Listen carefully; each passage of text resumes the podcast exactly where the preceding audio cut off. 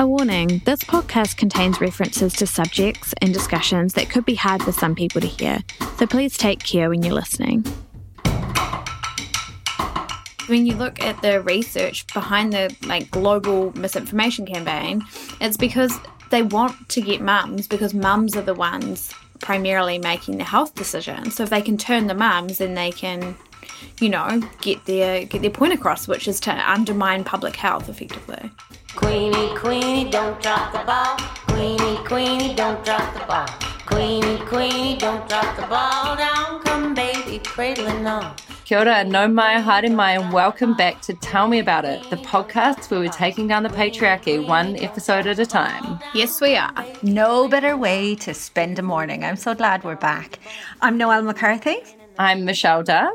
And I'm Kirsty Johnston. So we're back from our break and cracking straight into it with something that is on everyone's minds at the moment, I feel. Yeah, this week we're talking about what it's like to watch people you care about fall down the rabbit hole of misinformation. So there we're going to talk about what's been happening over the past couple of years around the world where people have been believing false or misleading information on social media and on sort of fake news websites. Yeah, Michelle, I feel like we've seen so many recent examples of this overseas, you know, with Donald Trump's presidency in America and the lead up to his election, and also, of course, recently in Ukraine.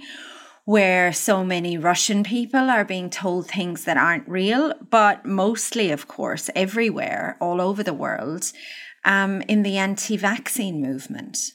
Yeah, and I think that we have uh, seen it from afar. You know, we've we've seen this happening over in the states, and we've read about it. But now, only recently, we're seeing it here, and it's really impacting us. Like, um, I've had friends I've known for thirty years accusing me as a journalist of being paid by Jacinda Ardern to spread her message. That's rough. Being accused of that by your friend. What what was that like, Michelle? Oh well, it's happened more than once, and it's not a fun time.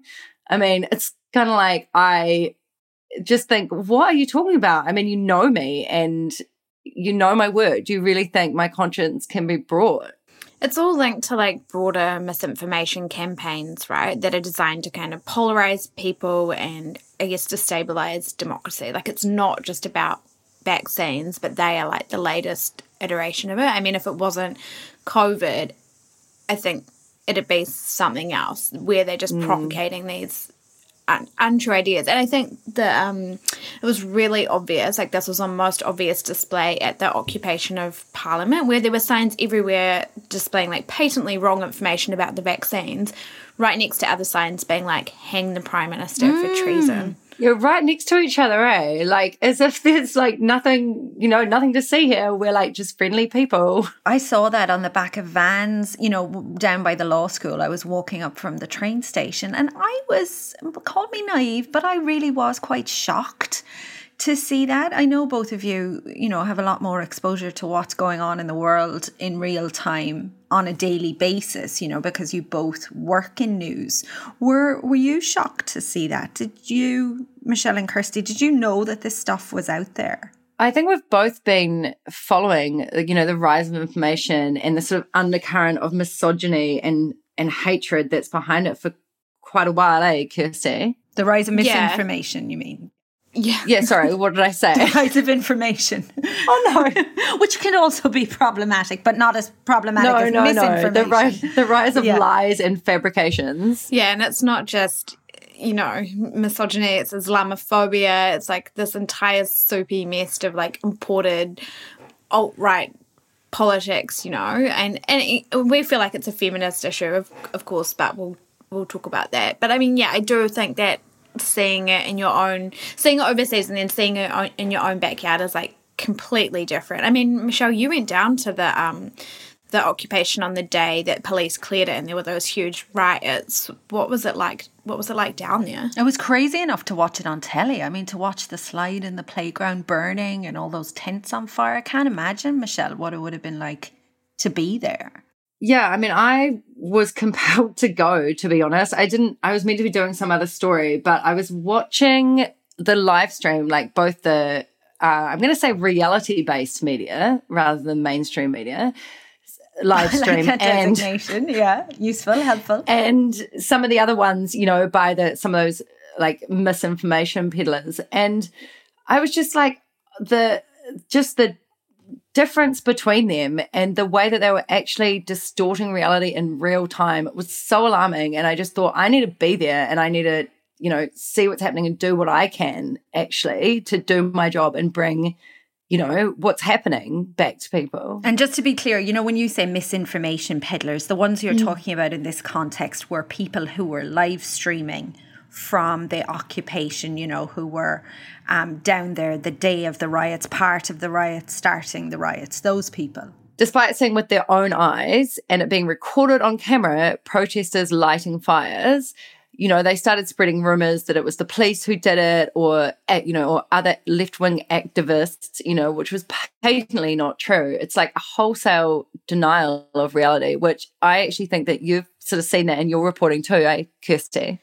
Yeah, kind of in a different way. Like I spent um, months, I mean, like way too long for my mental health, watching um, wellness influencers on Instagram. And like over that time, I saw them kind of grow increasingly, I guess, emboldened in their willingness to promote anti vax ideals, like to promote these ideas that vaccines are somehow toxic or harm babies. Um, and, and like to see them, I was watching them try and convince their followers effectively not to get vaccinated. It's so disturbing, eh? Just the way women have been weaponized to make this information palatable.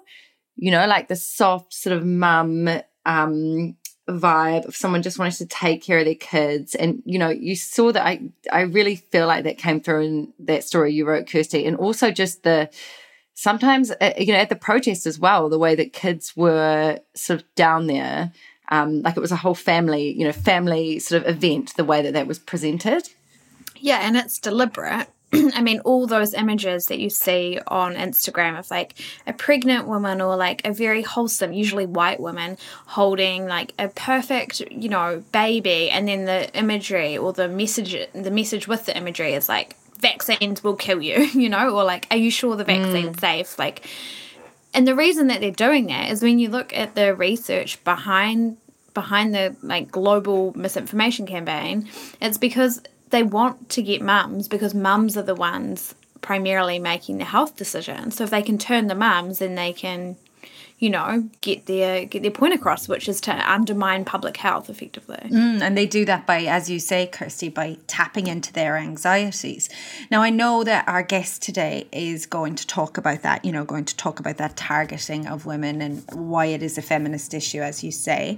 Um, and we're really thrilled to have Anke Richter with us, a journalist who's been reporting on cults for years. She has a book coming out very soon about cults, and she's been through the experience of watching people she knows be sucked into these sorts of worlds many times.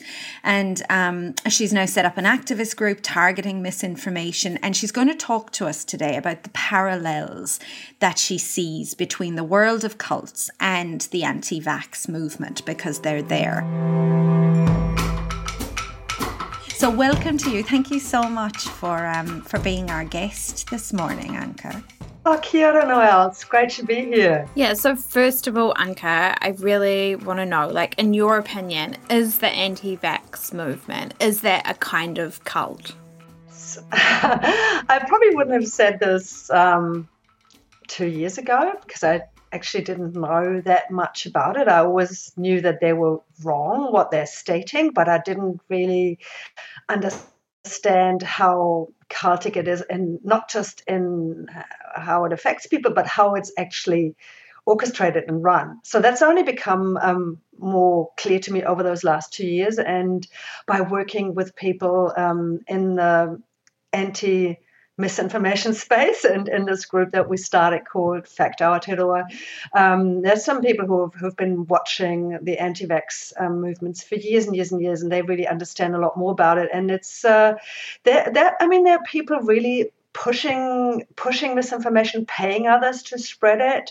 From Andrew Wakefield, who's right at the heart of it all with his with his um, false autism claims, and then there are a lot of peddlers of supplements and whatnot, and quote unquote wellness products that um, they all have some kind of financial um, commercial interest to get people um, against the vaccine and pro what they're peddling. So I, I totally see it as as a cult, even that even though there isn't just one, you know, there isn't one guru and there isn't one group uh, that you join, it doesn't actually work like that in general with cults. Anyway, yeah. You, when we talked, Anke, you talked about how sex and power and money are often the the you know the most important dynamics when it comes to cults. What are the dynamics and the parallel dynamics that you're seeing in the anti-vaccine movement? Oh well, maybe the sex not so much, but if you you could transfer that to um, imagery and um, looks and Instagram influences and all that. So, but let's put that that aspect aside. But definitely um, power and money. I think it's more the um, the belonging side. It's finding a home for people who've been um, disenfranchised. So, if you look at um, why do why does someone who's a normal person, you know, isn't isn't necessarily conspiratorial or, or into wacky beliefs for starters, but maybe has a little child, takes them to the clinic, gets the vaccination, maybe child gets a fever and the next day. Mum is very worried, calls the health um, helpline or whatever, you know, calls the nurses, maybe gets a dismissive answer. Maybe she gets treated like she's hysterical and whatnot. And um, and suddenly she's she has fear and she thinks, oh my God, no one's really taking me seriously, but I'm worried about my child. And along comes an anti vax friend, and she's welcomed with open arms. And there's a whole group of people who want to talk to her about it, who, who understand her, her worries, and who have a, an answer and a solution. That's how it starts. And that's you know that's that's how how cults work. And even if it's not deliberate love bombing and recruitment and putting out misinformation even even if it's not done deliberately by people who are more at the sort of at the bottom of that pyramid it still works um, even indirectly that you you fall into something that helps you at first that that that makes a lot of sense that maybe is good for you even right? If you do some self help programs and yoga and whatnot. So there are a lot of parallels in terms of a lot of good people end up in these spaces. Anke, I find it really interesting to hear you characterize it like that. And because I have seen, you know, many people that I know and love, and I think we all have at this point actually, and who we sort of think, you know, should know better being kind of sucked down these rabbit holes. So what I'm sort of hearing you say is that, um, you know, it's often that these people sort of feel like forgotten or that they haven't been listened to, or, you know, I guess you can kind of understand if you've, um, you know, n- not been sure about being vaccinated and then lost your job and then, you know, uh, that kind of thing how, how someone reaching out and saying oh hey we can we're we're in the same spot uh, how, how that could be really intoxicating. It is and and you know people need support and they're all isolated already because we're in a pandemic we've had lockdowns everyone's on social media so you're already in the uh, in this in our, in our world today, you're already more susceptible to to to landing in an echo chamber where that becomes your one and all, and where you feel seen and heard. Whereas you know you and you lose touch with reality and the actual world out there, where you just go down and see your GP and talk to your local nurse or you know to your friend in the coffee shop. No, you you end up in this parallel universe that gives you all the answers and all the support and all the love, and that's that's the cultic dynamic. And I I totally agree with you, Michelle. It's it's you know we how, how do we stay compassionate to what's playing out there and why that happens because it can actually happen to all of us. I mean, we're we're kind of inoculated because we're we're all journalists, okay? That that helps. And I'm I'm married to a doctor. I guess that helps as well. We kind of get it that the media is not lying to us because we work in the media, and I know that doctors not out there to kill us because I live with one and I trust him. So we're, we're very privileged in that way, but not everyone is. And I think we always have to remind ourselves that we all have an Achilles heel where something can land. Um, no one, no one's immune to that. So this is why I'm always really careful not to shame and mock and blame people who've fallen for the information. But then, when does the the victim of that misinformation become the perpetrator? Right? When when are they actually causing harm and not just harm by not wanting to get vaccinated? You could say, yeah, that is causing harm because for the greater good, they're not doing the right thing. You know, but they would say, oh, it's just my individual choice. Okay, I can kind of live with it, even though I don't quite agree with it. But what about those who are actively driving those narratives, who are monetizing them? And we will know their names. We know who they are. Um, Kirsty and Michelle, you've done great work, you know, around all this, and we need to point at them and hold them accountable, while we're not kicking down at those who have fallen for their spiel and under their spell. And it's a fine line to walk, and I don't always get it right.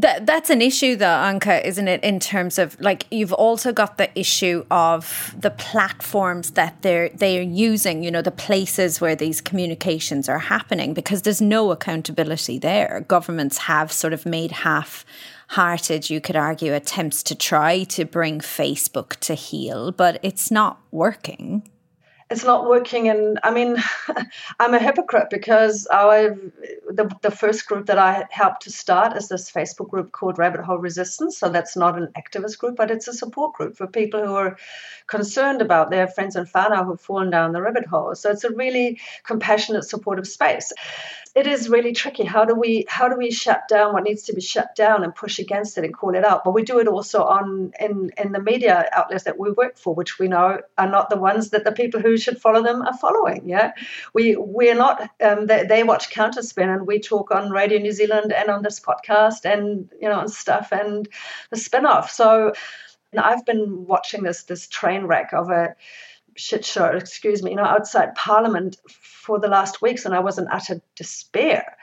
And I was just, this is just tragic. So I, it wasn't, and then seeing the violence of uh, of of the whatever we're going to call it, riot riot Wednesday or, or Ash Wednesday or Battle of Battle of Porteroo, as someone called it, um, is I, I, I can't even really get upset about the violence on the street so much. I mean, I'm from Europe, you know, it's not so shocking for me to see police violence and riots. What's far more shocking, concerning for me is the overlap of what you what you pointed out earlier of peace, love, and you know, kumbaya next to let's hang Jacinda Ardern and swastikas, and that kind of outright fascist propaganda the, the, the hippie friends on my Facebook that I've seen spouting um, the Nuremberg Code, which is complete. Um, I mean, it's completely insane to start with because it doesn't apply. it's not a thing.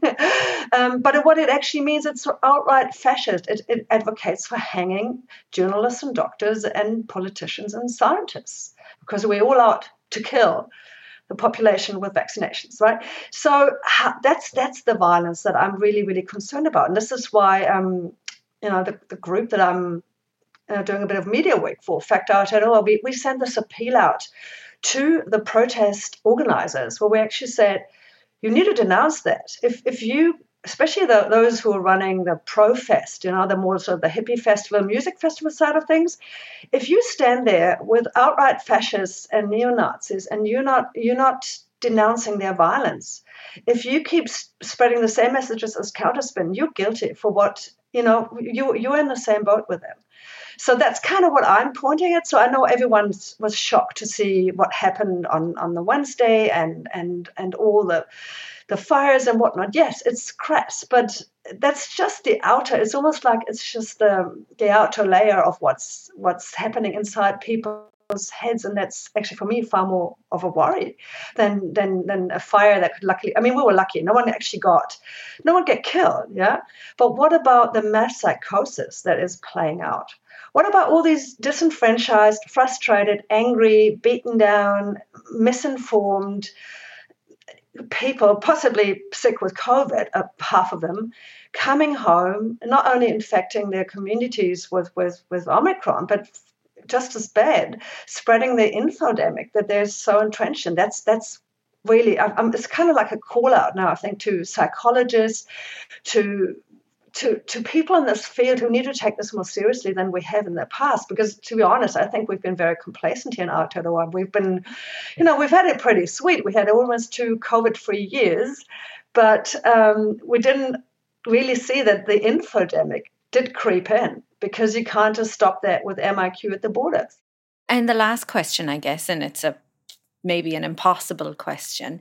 Is there a way out? Like we were uh, getting so many messages. We put a message on our Tell Me About It Instagram page asking our listeners about how they dealt with their friends going down a rabbit hole. And there were so many people who said it was impossible to argue with my friend. It was so draining. I mean, Michelle, you had so many messages, didn't you, from people who were just saying they had to cut off contact from people or block them.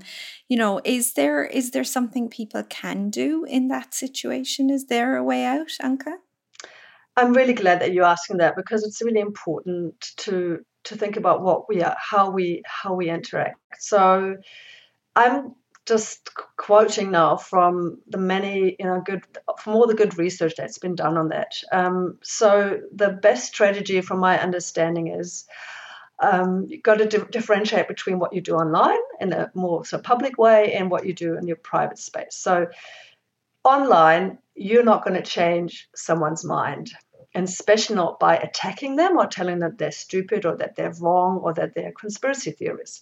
What you should always do, though, if you see someone posting something that's, that's clearly not untrue, that's untrue, or where they're spreading misinformation, actually post a link or a debunk or just say that's not correct. Because there are always others watching you who are following you or who think that you've got it right but maybe they're not quite sure. And then they go oh okay michelle's just said that's actually not true. We just report about it. And they go okay cool. I can believe michelle here. So so you're doing kind of public service by debunking stuff but you, you're not going to win anyone over i mean the one you, you the ones you're going against you're not going to win them over online on in facebook debates.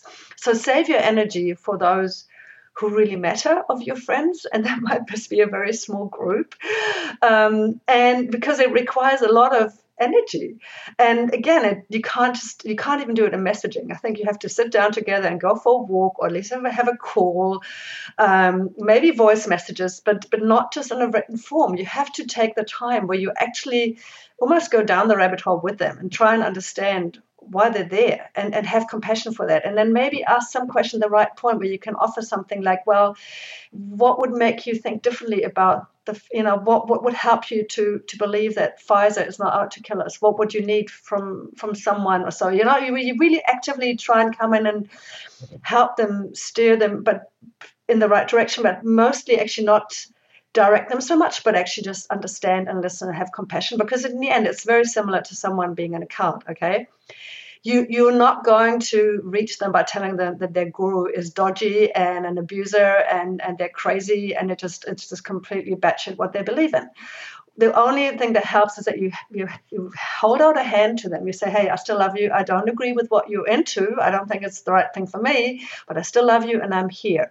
Because the time will come, and I think this, especially now after you know all these people returning from the protests, the time will come where people are going to come out of this, hopefully again, and they will need people who who haven't mocked them and who still stand there and say, "Yeah, I, I get that. This was wow, you were on something crazy there, but I still love you and I'm still here." So that compassion on the personal level is super important. And but but don't don't even try to do it publicly, do it, do it one on one. It's the only thing that helps. And to be honest, I'm not really good at that. I just don't have enough patience. I, am too frustrated. I want to be right. I want to tell them they're wrong. So this is probably why same. I've been channeling, channeling. so yeah, but that's that's probably why I've been channeling I was just listening to you, Anke, thinking, oh, you're the nicest person in the world that you're doing this for your friends, like just taking them for lovely walks and like listening to them. Yeah. I was just thinking about all the memes I've been posting about the produce. Like, oh God. Where's your compassion? I have to be honest, guys. It's actually I, I, I, advise you to do that, but it doesn't mean that I'm doing that because I'm, um, like I said, I'm pretty hopeless on it. I just get too frustrated. So I, I channel all my energy more into empowering others that they can do that and setting up these groups and thinking about media campaigns and and all of that because I've got to do something. But I'm I'm often too too impatient with the one-on-one. But I just admire everyone who can do it, and it's so needed. So yeah, we need more people out there doing the compassionate thing and talking one-on-one to each other. Thank you so much for coming in and talking to us today, Anke. When's your book out? When are we going to be able to read your book?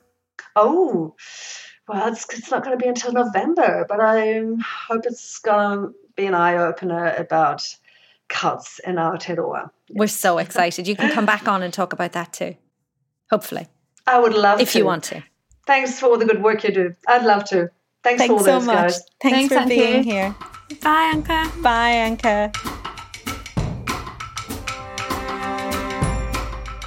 And that was Anke Richter, a cult journalist and researcher.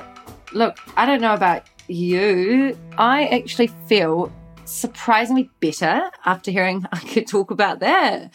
I think it for me it helps. I think to understand some of the reasons that, like she says, good people would you know fall into this um, and and be be captured in this sort of hinaki of misinformation. What what did you guys think? Yeah, I think what she said, the, the most interesting part for me was about the line between like victim and perpetrator. Like, at what mm. point does someone go so deep down the rabbit hole and like begin to profit off it? And like, at what point are they part of the machine rather than just falling prey to it? And I think, particularly when I was doing that influencer story, that's what I found really difficult. It's like, at which point, at what point is that, is it like a knowing thing that they're doing harm? And because also the thing is that you have to remember is that these people genuinely believe this stuff. Like, some of them genuinely believe that the government is like out there killing kids and so that's like very sad and i think you do have to have compassion for them at the same time as being like you are you are harming others with your behavior like it's a really complex thing to be able to hold and i think what anke said about compassion is like it, it's kind of the only way forward right Yeah, I thought that too. And you know what struck me, I think we were all laughing about it, was how hard work it is, you know, to actually engage with this stuff and engage with the people we love who hold these beliefs that in some cases are super disturbing, as you say, Kirsty, and really destructive, you know. So it sounds like it's kind of, you know, it's a it, you can't just send a text message or post something on Instagram and think, oh, there there you go, I've changed someone's mind. Like and you might already know that, Michelle, from, you know, those conversations you're having with your friends, but they sound exhausting as well. So, you know, you have my sympathy there. yeah, I really did think I should go round to their houses, the two friends in particular who I've known for years, and have that have a proper conversation with them about it. But then I was like, I, I just I was like, why am I having to do that? Yeah, but also you need to look after yourself. Like that's a key point Yeah. as well. Like you shouldn't do it to your own detriment because like we are in a really challenging time. Like there's a pandemic, there's a war. Like you know, I think it's okay. You don't have to shoulder that entire burden yourself, mate. Especially when you were down at oh, the Oh, thanks, riots friend. a couple of weeks ago. You know, it's grim. Just chill out. Everyone just chill out. Although in saying that, I think something that Anke was pointing out is that like all of us are so like in New Zealand particularly, we're so complacent about this stuff. Mm, like yeah. I was thinking you know, will anything actually change? Like, will people start to realize that misinformation is like a threat? Because, you know, even after we had March 15 in Christchurch, like, people didn't take this stuff seriously, you know, for all of the kind of research and chat about how Instagram and Facebook are like at the nexus of this misinformation war, we've still got like the Prime Minister doing Facebook Live mm. events. And like Anke said, she felt hypocritical for using Facebook for their, you know, anti misinformation group. It's just like impossible to Yeah. know what's going to happen. And that's enraging. I mean, I know what we're all saying about personal responsibility and for sure, but when you still have these incredibly powerful, you know, they're they're like global platforms who are essentially doing the bare minimum, if that, after the fact. Then you know that that is something that makes me feel hopeless. Like I want some sort of sweeping change there. I want someone who'll come along and bring, you know, bring that under control because I think you need both. Yeah, that's so true, Noelle. I just, I totally uh, agree. And I think that we cannot actually underplay the fact that this, what happened in the last sort of three weeks with the uh, occupation of Parliament and the Anna Fifield, the Dominion Post editor, said this really well on Twitter, is that it was actually an assault on demo- democracy and on the fourth estate. And just because the fires are out now, that doesn't mean that we can be complacent because this is going to continue and those people are going to go home to their communities and be spreading those ideas further. So, yeah, I mean, hmm. I don't, I don't know how we even, I don't know how we contend with that. Anyone got the answer? you keep doing your jobs you know i think that's that's what you do like i, I uh, anke called it an infodemic which i hadn't heard that phrase before maybe you've heard it before kirsty or michelle but i hadn't and i think Yeah, they call it like um the information war and and things like that. And yeah, I mean, I know Michelle and I will probably both keep working on this, but in saying that, it is it is exhausting. Like when I was following those influencers, it literally started to mess with my like mind watching these people kind of living in an alternate reality and also just pushing ideas that are so harmful like so much of what they like propagate is like you know all these ideas about natural immunity and like your body can do it. And and if you take that further like along the path it ends up literally as like social darwinism which is the, uh, the thing that underpins like eugenics and like nazism. And Like, nazism yeah. it just begins to like melt your mind Mm, you have to be careful. I hope you're taking breaks as well. I mean says mum here but that sounds awful kirsty. Well i unfollowed them all so good. that's- Yeah. what about you michelle? I know you've really struggled with it as well. Oh, look, it just wears you down, I think. You know, every time I write a story about misinformation or COVID, like myth, like anti COVID myths or that kind of thing, I get, you know, hundreds of emails or, you know, that people attacking on social media, that kind of thing. And you can ignore it. Like, you've got to have a thick skin as a journalist uh, to an extent. But yeah, I mean, it's not a fun time. And especially at that protest, you know, the minute I went there, there were people like, oh, you're the mainstream media, tell the truth, just abuse um, that I've never experienced. It's, it's more that it just makes you feel like it's hard to sleep at night. Well, thank you both for uh, doing your work and for coming in and talking about this today. We're going to talk about something a bit more uplifting next week, actually, I think. Oh, well, you know what, Noelle? We're actually going to be here every week. yes, talking we so- are. I love that you thanked us for coming in. Thank you for doing Thank you. Because I know it's been thank a busy, you for coming busy into times. your wardrobe at home How's the wardrobe, while Kirsty? sheltering You're sheltering in place. Wardrobe's bloody great. You know what? The neighbours, my neighbours have got Omicron. So all the kids are at home, and I don't know if you guys could hear, but they were like in their pool shouting whilst we were recording, which is just new ambience for the listeners. Yeah, you, you, well, it's it's better than a plane, which is usually what's in the background when you're talking, because both of you now live in a flight path. I've had to use my husband's computer today, and his messages keep popping up from his workmates and his like Slack channel. Delighted Any to hear that? John's so Yeah, um, there's- popular. I think he he needs to do some work. I think by the looks of some of them, but he's busy with our child. So sorry. we'll see you next week. We're back. Who's our guest next week? Actually, next week, yes, we have Sienna Yates, Oh, who is awesome. going to be talking about women's magazines.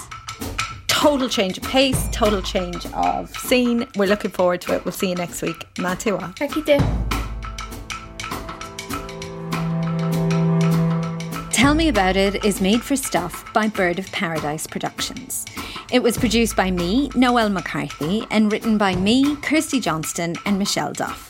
Our script supervisor is Eugene Bingham, and thanks to Janine Fenwick and Eugene for editorial oversight. Mixed by Mark Chesterman.